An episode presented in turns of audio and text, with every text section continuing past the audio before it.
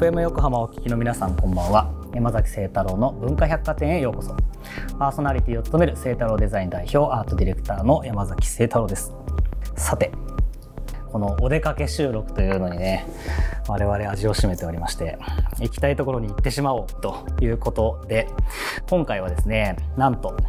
少年の夢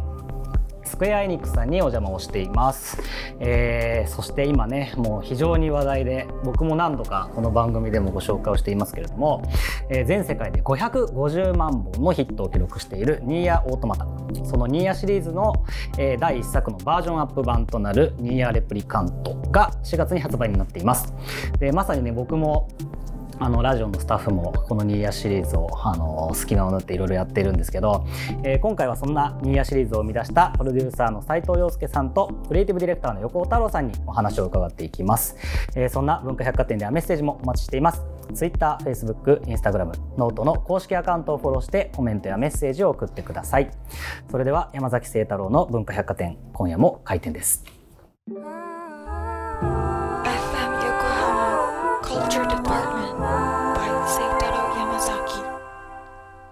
えー、本日の文化百貨店にお越しくださったゲストをご紹介します。斉藤洋介さんと横尾太郎さんです。よろしくお願いします。よろしくお願いします。元気な挨拶ありがとうございます。やっぱスクエアエニックス来たなって感じがしておりますけれども。なんかやっぱいつでも来ていいいいあ本当ですか？はい、まあある意味ちょっとこう憧れの場所みたいな感覚があるんですけれども、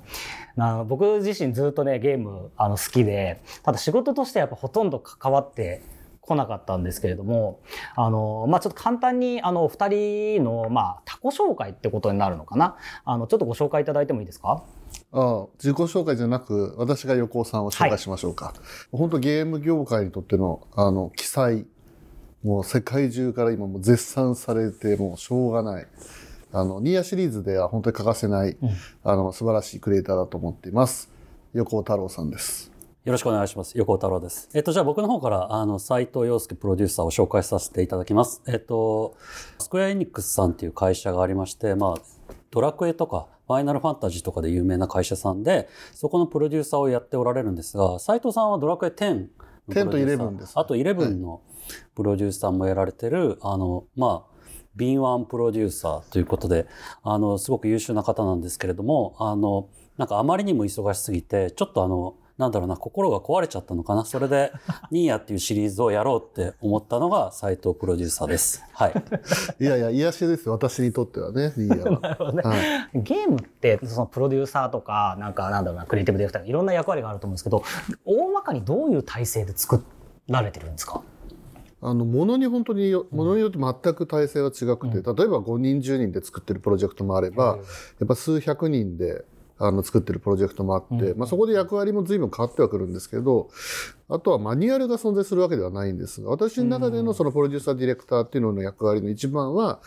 あのディレクターは当然その、まあ、映画監督と同じですよね。あのそのものを作る上での監督、はい、まあ、それがまさにディレクターで,、でそれって私は作品との責任者だと思っていて、うんうん、でどっちかというとプロデューサーはもちろん作品にあの気を配る必要はあるんでしょうけどあの、商品としての最終形態、要はお客さんに届けるときに、あの、必要な部分を、に、の責任を担う役割かなと思っていて、まあ、あの、ディレクターはやっぱ作品としての、あの、要はゲームなんで面白いものを作るっていう部分の、あの、に責任があり、でも商品性ってやっぱりある程度やっぱり意識しながらっていうのは必要だと思うんですけど、あのプロデューサーは逆にあの作品は本当にあの自分が任せたディレクターになるべく口を出すことなく、うん、あの最終的に、まあ、プロモーションも含めた商品としての責任をあのちゃんと取るということで、そこが大きな違いかなと思ってますけど、ね、なるほどですね、はい、非常にわかりやすい。ありがとうございます。そしてまあ今日の前半の話の中心なのかな？えっ、ー、とニーヤシリーズのお話をちょっと聞いていきたいなと思うんですけれども、まだプレイをしていない方もたくさんいると思うんですが、このニーヤシリーズ、ちょっと簡単にご説明いただいてもいいですか？まあ、ニーヤシリーズっていうと、まあ、すごくシリーズがいっぱいある例えばドラゴンクエストだともう今11まで出てて、うん。うん、まさに今日 10, 今日、ね、12の発表を、おおすごいって感じで、俺はちょっと、客観的に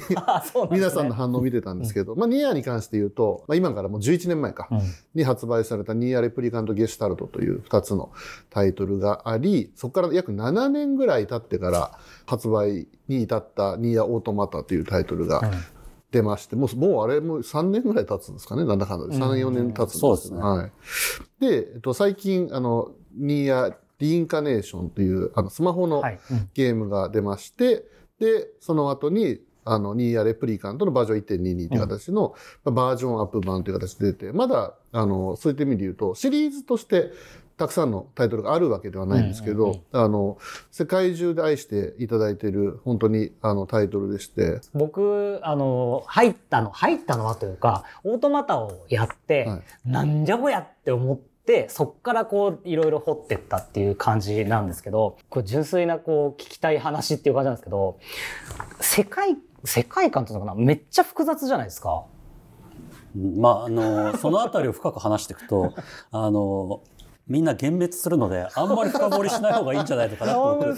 僕は思うんですけど、はい。ななんかこうどこまで決まって走り始めるんですか？こうなんかせ世界のこう設定だったりとか。あの、皆さんそれすごい、あの、なんだろうな、すごい緻密な設定を作ってゲームを作り始めるんじゃないかって 言われるんですけど、え全くそんなことはなくてあ、そうなんだ。はい、あの、すごい行き当たりばったりで作ってる感じです。基本は。あの、ただ、一回作った設定を、うんその、なんだろうな、裏切るような設定を後からつけると、はい。話がごちゃごちゃごちゃになるので、まあ、どっちかっていうと、あの、出てくる現象に対して積み上げていくようなその設定の作り方をしているので、あね。まあ、基本はあの違反はしてない感じです。ね。はいはい。はい。なるほどなるほど。あ、そうなん。いや、なんかそれこそニーヤもそうですし、なんだろうな、映画だったら、あの、エヴァンゲリオンとか最近で言うと、あと、スター・ウォーズだったりとか、常にめちゃめちゃ面白いなと思って見たりやったりしてるんですけど、結果全体像は僕は分かってないんじゃないかって 毎回思うんですけど、いいろいろ触れてて、皆さん、ど、どのくらい分かっ、分かってるんですか？でもニーヤの全体像を知ってるのは世界中やっぱり横尾さんただ一人です。私ですら後で聞かされることもあるし、あそもそも今全部を当然理解してるとも思ってないし。うんまあ、今ラジオを聞いてらっしゃる方々でその、まあ、ニーヤを知らない方々はもう説明しないゲームってどういうことみたいな その。困惑があると思うんですけど、基本はあのなんだろうエンタメ作品なので一通りプレイするだけでお話となんとなくのその面白さっていうのが伝わるようなデザインにはしてるんですね。うんただあの全部分かってしまうことで構成するとなんかリアリティがやっぱりなくなるので、そこら辺をもう少しバランスを取りながら、まあ、もうちょっと人って複雑だよねっていうところから、うんあのいろんな要素をを全部説明しないとか、はいはいあの、まあ、悪役とかもその全部説明してしまうと、その、ちょっと薄っぺらくなるので、ええ実はこういうことがあったんじゃないかなっていうことをお客様が考えてくだされるような、そういう描き方をしたいなって心がけてますね。なるほどね。はい余白を作るというか。そうですね。はいそうなんかそういうふうに横尾さんがなったのってなんかきっかけみたいなのってあるんですか？なんかももともともう少し分かりやすい世界だった気がするというか世の中のゲームだったりとか。ああ、どどうだろうね。やっぱり、あの、そのあたりはエヴァンゲリオンの影響が大きいんじゃないですかね。そうあれを見て、こんなに分かんなくていいんだって思って。へえそうまあ、それ以前にもいろんな小説とかでも、あの、昔は、あの、ハリウッドとかの割と分かりやすくてシンプルな話が好きだったんですけど、まあ、大学生ぐらいになってからちょっと複雑なものが面白いなと思えるようになって、あの、描き方にもいろいろあるんだなっていうことを勉強しましたね。はい。なるほどね。その全体を分からなくても斉藤さんプロデュースってでできるものなんですか？あのさっき言ったようにその物を作る過程までいけば、チームビルドって意味で言うと例えばニーヤの場合はうちでいうそのインハウスじゃなくてアウトソーシングのスタイルでやっていて、ええ。まあ、どこの開発会社と契約しますかみたいなのは当然私の仕事の一つではあるんですけど、あのプリプロダクションプロダクションっていうその開発のフェーズの中で私が本当に口を出すののってもうプリプロダクションの本当に初期の初期で、まあ、方針とあとは例えばニーヤレプリカントのゲスタルトの時代の時に、横尾さんにハッピーエンドなゲームにしてくださいみたいな話こそしますけど、うんゲームの中身に関しては横尾さんに私は一任してやってるのでそこまで掘り下げてっていうのはあまりないです。うん。これ今の話、聞いてる方分かるんですかんない。プリプロダ、プリプロダクションとかって、はい。ゲーム業界特有の用語なあ気がします、ね。まあ確かにね。あの、はい。いわゆる本開発と事前開発みたいな、うん。要はゲーム性とか世界観だとかお話みたいなところを本当にこのゲームを作り続けていいのかみたいなフェーズがやっぱいくつかあって、うん。まあアルファ、ベータみたいな呼び方を。する場合もあるんですけど、あの、うちの場合はプリプロダクション期間という形で、まあ半年から1年、ものによっては1年ぐらいやることもあるんですけど、うん。ニーヤオートマタで言うと、廃工場はいあ。ったじゃないですか。はい。あの、あそこを1ステージ分、うんあの、プリプロダクションと呼ばれる期間に作って、もちろん最終的な見た目じゃなかったりだとか、い、ろいろ要素として入ってないものもあるんですけど、あ、一連のゲームの流れがわかるものを作ってみて、あ、これなら本開発に移行してもいいね、みたいなとこあ、ろが。そういう進み方なんですね。そうなんですよ。で、そこで、もう一つ実は私の中でのタスクがあって、で、横尾さんってまあ言うても職人なんですよね。うんうんうんうんで、開発を担当したプラチナゲームズっていう会社が、やっぱり本当に頑固な職人がもう大勢いるみたいな会社でして、うんまあ、そこがやっぱマッチングした時に、どういう化学反応が起きるかなっていうのを見極める期間としてもやっぱ取りたかったんですようんね。やっぱそこでブレイクしてしまう可能性もあったんですけど、ええそれって本開発進まないケースも、ああ、ゼロじゃないです。あはーあるあるんい。ですありますね。はい。まあ、今回あの、まあ、ニーヤのオートマタが大ヒットしてでレプリカントをバージョンアップするっていはいう話なんですけど、これなんかいろいろこうなんだろうフェーズが違うじゃないですか当初作った時と、オートマタがヒットした後とっていうので何かこう影響みたいなのって斉藤さんありました？まあ、良くも悪くもやっぱりオートマタのヒットはプレッシャーにはなりましたね。うんあの水準でやっぱり、あの、ものを作らなきゃ。まあ、バージョンアップ版とはいえ、うん。やっぱり一回オートマタが出た後に発売するものなんで、やっぱりそこに求められるものって当時よりもやっぱりう何何倍もやっぱり高いところの水準になってると思うので、横尾さんと話してた段階では、もうちょっとカジュアルにって言ったら変ですけど、うん。あくまでも、まあ、リメイク的なもの、はい。リメイクリマスターと呼ばれるものに近しいもので、あの、そんなに手間暇かけずにいけるかもね、みたいな話をしてたんですけど、まあ、横尾さんは言うてもこだわるので、うんどんどん仕様が積み重なっていき、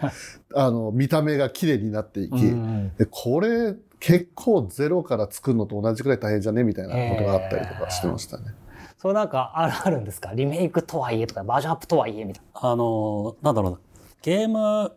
用語であのリメイクとリマスターってちょっと違って、うん。リマスターっていうのは昔のデータをあのもう一回今の解像度、あの、ええ。ハイビジョンのテレビに映るように解像度を上げただけのものが多いんですけれど、リメイクっていうのはそのデータを全部作り直して、例えばキャラクターのグラフィックとか、な。えもうそういうところを直そうというのがリメイクで、まあ意外とそのお金がリメイクの方がかかるんですね。えで、あの、レプリカントに関しては、最初はリマスターに近い、あの、スターあト。要はその昔のデータを使って、うまく、はい。あの、新しい現世代のゲーム機に出そうっていうう、ん。そのコンセプトで作り始めたんですけど、あれも直そう、これも直そうってしてるうちに、どんどん直しが増えていって、どんどんリメイクに近づいていったっていうのが、あの、真相です。だから、リメイクでもリマスターでもないから、なんて呼ぼうっていうことでバージョンアップ版って呼んでるのが実際のあの本当の答えですね。そういうことなんだリメイクもあれなんですよ。まあ、うちのゲームではあるんですけど、やっぱファイナルファンタジー7がやっぱり、いやフルリメイクを。あれがちょっとね、リメイクの敷居を上げたんです。あー確かにね。ここまでみたいなのもね、はいありましたもんね。全然別物ですからうね。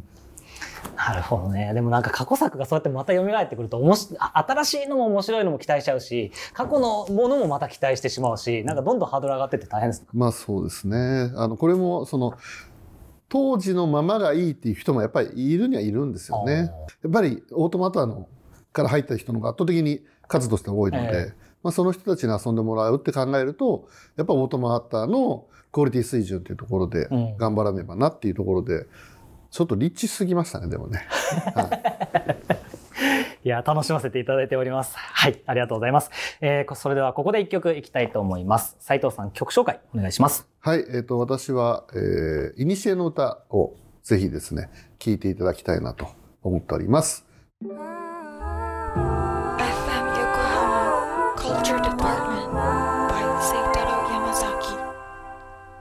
ニーヤレプリカントバージョン1.22オリジナルサウンドトラックから「イニシエの歌」聴いていただきました。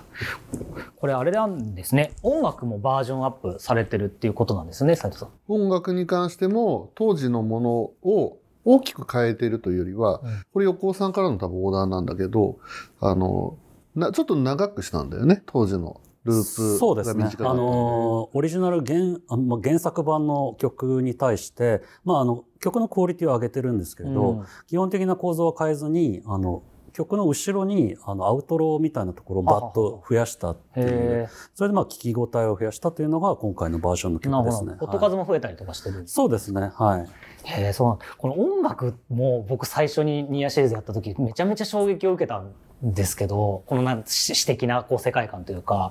これってなんかどうどういうふうにディレクションされてるというか？これはあの聞くとすごい幻滅すると思うんですけど大丈夫ですか？大丈夫大丈夫音楽のディレクションの方法とか。まああの僕嘘をつくと嫌いだと普通に答えますけど、あの曲を作ってるのが岡部圭一さんっていう、あの実は大学の後輩なんですよね。うん。でまああのその後の会社最初に入った会社がナムコって会社で、はい。そこでも同期うん。なんですけども、まあ昔から仲が良くて、えでまあこうニーヤっていうゲームはすごい音楽を大事にしたいなと思って、うん。あの一番そのわがままを言える相手は誰だろう音楽作ってくれる人は 誰だろうと思って岡部さんを選んででわがままって何かっていうと、まあ、こういう曲を作ってほしいって、うんもう YouTube の URL 貼って、はいこんな曲でって言って渡して作らせてるっていうのが僕のディレクション方法ですね。あこれ多分他の作曲家の方にやると怒られる あのなんだろう発注方法だと思うんですよ。はい、これだからこれを聞いてそんなことやっていいんだって思うクリエイターの方がいたらそれは普通はダメです。な なるほどね。でもこう世界観で音楽でこうなんだろうゲームってこう結構テンションを上げていくような、はあの作り方が多いと思うんですけど、ずっと結構しっとりされてる世界観じゃないですか。このイメージはもともとじゃあったっていうことなんですかね横尾さんの中に。そうですね。あの、まあ、こう、アクションゲームなんですけれど、アクションゲームで普通の音楽のアサインの仕方って、うん。バトルが始まるとすごい派手な音楽が鳴って、フィールドの時はフィールドの音楽が鳴ってっていう感じの、まあ、比較的細かく切れちゃうんですけれど、それの音楽の体験としてやっぱり自分であの考えてみると少しその忙しいなっていうのがあって、もう少しゆったりとした中でバトルとかいろんな体験が流れるように起きてほしいなということで、うん比較的緩やかな変化をするような作りになってますね。はい。なるほどね。ありがとうございます。えっ、と、11年前ですね、ニーアレプリカントを生み出された時は、横尾さんはディレクターとして、えー携わっていたということなんですけど、えー今回のバージョンアップではクリエイティブディレクターになられたということで、これ立場の違いとなんか見える景色みたいなのってやっぱ違うものがありますか？えっと、ディレクターと、まあ、クリエイティブディレクターの僕の中の違い、まあ、ゲームとそれ以外の、例えば広告では違うと思うんですけれど、あの、ゲーム業界での僕の考え方は、うん。ディレクターっていうのは、開発のスタジオの現場に入って、プログラマーさんとか、うん。アーティストの人とかと一緒に、まあ、テーブル並べてはい、お仕事する人で、うん。クリエイティブディレクターっていうのは、必ずしもそこの現場にはいない人で、うん。たまに見て、あの、そのチェックをして、こういうクオリティがいいっていうような、うん。そういう指示を出す人で、まあ簡単に言うと、昔は若くて現場で働いてたディレクターだったんですけど、今年を取ったんで、なんか、たまに若い人が作ったのを見て、ああ、これは違うねとか、そういう、なんだろうな、政治家みたいな声、声色で、なんか、あの、言うのが僕のクリエイティブディレクターだなと思ってます。なるほどですね。それ多分広告も似たようなところが役割みたいなものがあったりとか、世代論があったりとかもするんでっていうのは多分そこは一緒かなと思うんですけど、これちなみに横尾さん、あの若いスタッフさんが多分どんどんこう入ってきて、自分たちで生み出したその世界観にどんどんどんどん新しい血が入ってきてっていうことだと思うんですけども、逆にその今の世代というか若い子たちから刺激をもらって変化をしていったとか、そういうことってありますか？あの、刺激、刺激はすごくもらってるんですけれど、若い人たちの思うのは、今ちょうど、ニーヤのレプリカントを今回作ってくださったスタッフが30歳ぐらいかな、その30歳超えたぐらいの人たちが多くて、僕は今50歳なんですけれど、20歳年が違うとで、うん。そのギャップの中で、特に今30歳ぐらいで、急にあのテクノロジーに対するん。そのナチュラルさというかな、触れ合い方が変わったなって思うんですよ。はいはい。急にあの、リアリティのある映像を、あの、ツールを使って作れるようになったりとかしたっていう、それまで今の40代の方々は、どちらかというと僕らの世代の延長線上で、ええあ、こんな感じだな、成長したな、うん。こういう感じに変わったんだと思えたんですけど、30代で突然なんかあの、バチッと世代がガタッと階段があるようなイメージがありますね。すごく優秀な世代が増えたな。表現が日常とこうつながりつつあるというか、こうスムーズさとかそういう視点どうですか？あのツールの多分使い方がうんもうちょっとそのそれまで頑張って覚えたのがなんか空気のように使えるようになんかデジタルネイテデジタルネイィブティブってことですね。まあちょっとよくわからないですけど急にあの絵が上手くなったなみんなっていう。へえ、はいそういうのあるんだ。なるほどね。ありがとうございます。えっ、と、そしてですね、まあ、今回お二人にラジオにご出演をいただいていますけれども、なかなかね、そのゲームのことを声だけで伝えるっていうのもなかなか難しいかなと思うんですけど、あの、まあ、YouTube などで積極的に制作陣がいろいろな情報を発信されていると思いますが、制作サイドが直接伝えるっていうことになんかこう、まあ、意味とかメリットみたいなものってなんかありますか？斉藤さん。これこれ私先に僕がいや俺が言うよいや先に僕があの俺が言う俺が言ういやいやもう先に僕があじゃあ横尾さんはあの、ぼ先にちょっと説明させていただくと、あの、僕、あの、横尾太郎はですね、あの、こうインタビューとかメディアに出るのがすごく好きじゃなくて、ん。あの、基本お断りしたいんですね。はい。で、あの、なんですけど、スクエニさんが、まあ、あの、ゲーム作りしてるんだから、お前出ろよっていう、まあ、上からの、まあ、クライアントさんからの命令なんで、逆らえなくて、まあ、でも、顔出すの嫌だからお面つけてとか、そういうちょっとき奇妙なことしてるんですけれども、まあ、そういう流れの中で、あの、一個出たらもう他も出なきゃいけないなと思って出てるんですけど、出たくないというのが僕の、あの、正直な気持ち。この放送、本当。この放送も出たくないというのが僕の気持ちですね。まあでもあれなんですよ。結果、私がお客さんの立場であれば、あの、まあ、ニーヤって作品ってどういう人が作ってんだろうなとか、まあ、ドラゴンクエストもそうなんですけど、ドラゴンクエストってどういう人が作って、どういう考えで作ってんだろうなって、あの、聞きたいだろうなと。うん。もう単純なあところで、やっぱプロモーションの中で、一番さ、まあ、いくつか私が勝ったなと思った要素のうちの一つとして、横尾さんを前面に引っ張り出して、横尾さんの口から、こういうゲームとか、あ、横尾さんっていう人を知ることによってゲームに興味を持ってもらえる人が増えるんじゃないかとうんか、あと、そのニーヤっていうゲームのオールドファンの人たちも、あの、横尾さんがどこまで今回コミットしてるんだろうと。うんもうこ横尾さんが、あの、まだ中途半端な方関わり方だったら、やっぱりあんまり自分も興味ないなとかっていうところをちゃんと横尾さんが前面に出ることによって、あ、遊んでみようと思ってもらえるみたいなところがやっぱり強かったので、あの、まあ、お面で出た時は世界中が震撼しましたけど、でもやっぱりやってよか逆った。に効果的ですよね。いや、まあそうですね。はといムーンマンって呼ばれてました、初め。そのエミールっていう、その、はいそもそもの名前が、エミールとか実験兵器7号と呼ばれるものが先行せずに、なんかすごい月の形をしたお面をかぶっはた人がいるみたいな感じでまあ。ちょっとわからない方は、あのね、インターネットで横尾太郎で検索してもらえると、あの、出てくる候補がですね、なんかお面をつけた鬼人が出てくる。それが僕です。はい。ありがとうございます。そして、あの、ご覧になった方もね、あの、多くいらっしゃるんじゃないかなと思うんですけども、テレビ CM を、あの、やられてますと。で、普通ゲームってですね、なんかその、なんだろうな、あの、まあ、トレーラーというか、あの、実際の映像を使用するものが多いんですけど、これ、実写の CG で、あの、同じ、まあ、ゲームの世界観をそこ再現して CM でっていうところなんですけど、これ何か理由があるんですか？めちゃめちゃお金かかったと思うんですけど。これあれなんです。あの、ニーヤオートマタの時から、あの、シックスっていう制作会社の本山さんって方にずっと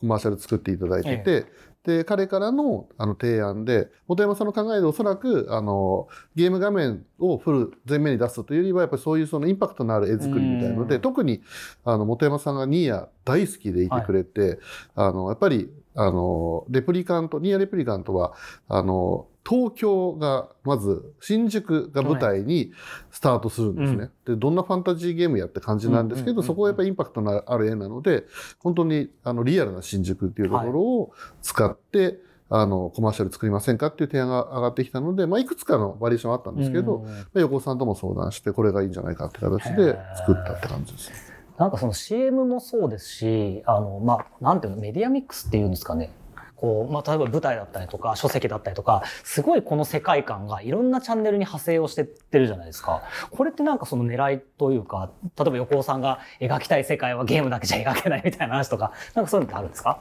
舞台は単純に僕がやってみたいなと思って、いいやもう完全に趣味でやらせていただいていて、あとそのコンサートであるとかに朗語朗読劇はい。を入れさせていただいたり、あの、攻略本の方にあの外伝的なエピソードを入れたりしたのは、やっぱりゲームプレイしたあの方々にゲームと同じ内容をもう一回説明するのってちょっとバリューが足りないなと思って、うん。あの、新しいメディア、本であったり、舞台であったり、コンサートであったりの時も何か一つお土産をお渡しできるといいなというふうに考えて、あの、シナリオを、毎回あの新しく考えて作ってるんですけれど、うんあの、それをやるとですね、お客様にあの、最初からゲームに全部入れろって言われるんですよね。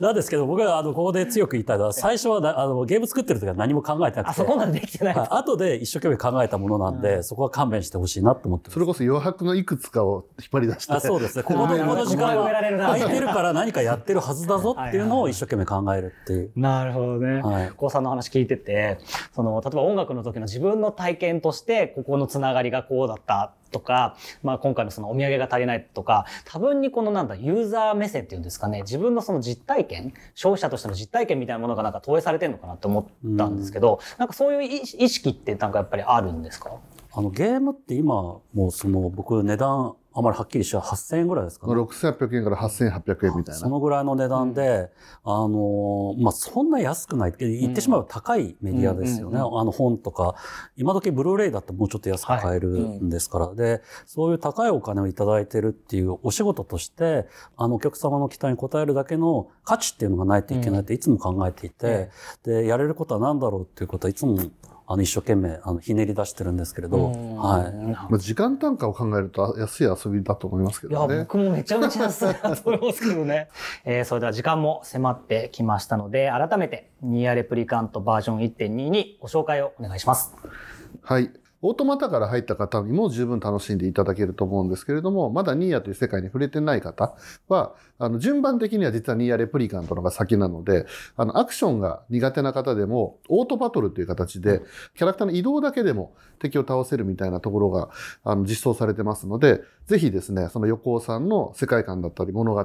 あと岡部さんの素晴らしい楽曲を、あの、体験していただける、あの、ゲームとして、あの、完成度の高い形にちゃんと作り込まれてると思うので、あの、興味を持った方がいたらぜひ遊んでいただきたいなと思ってます。横尾さんお願いします。ニーヤっていうゲームはどんなゲームかっていうと、まあ目の前に出てきた敵をポカポカ殴ってれば話がなんとなく進むっていう、そういう楽しいゲームなので、もし興味のある方がいらっしゃったらぜひ遊んでみていただけると嬉しいです。ハッピーエンドの楽しいゲームです。そうですね。はい、ありがとうございます。えー本日のゲストは、ニーアレプリカントバージョン1.2に、プロデューサーの斉藤洋介さんと、クリエイティブディレクターの横尾太郎さんでした。ありがとうございました。あありがとうございました。た。えー来週はクリエイティブ面、いろいろお話を伺おうと思います。といったところで、今週の文化百貨店は閉店となります。また来週6月13日の深夜0時半にお待ちしています。お相手は山崎聖太郎でした。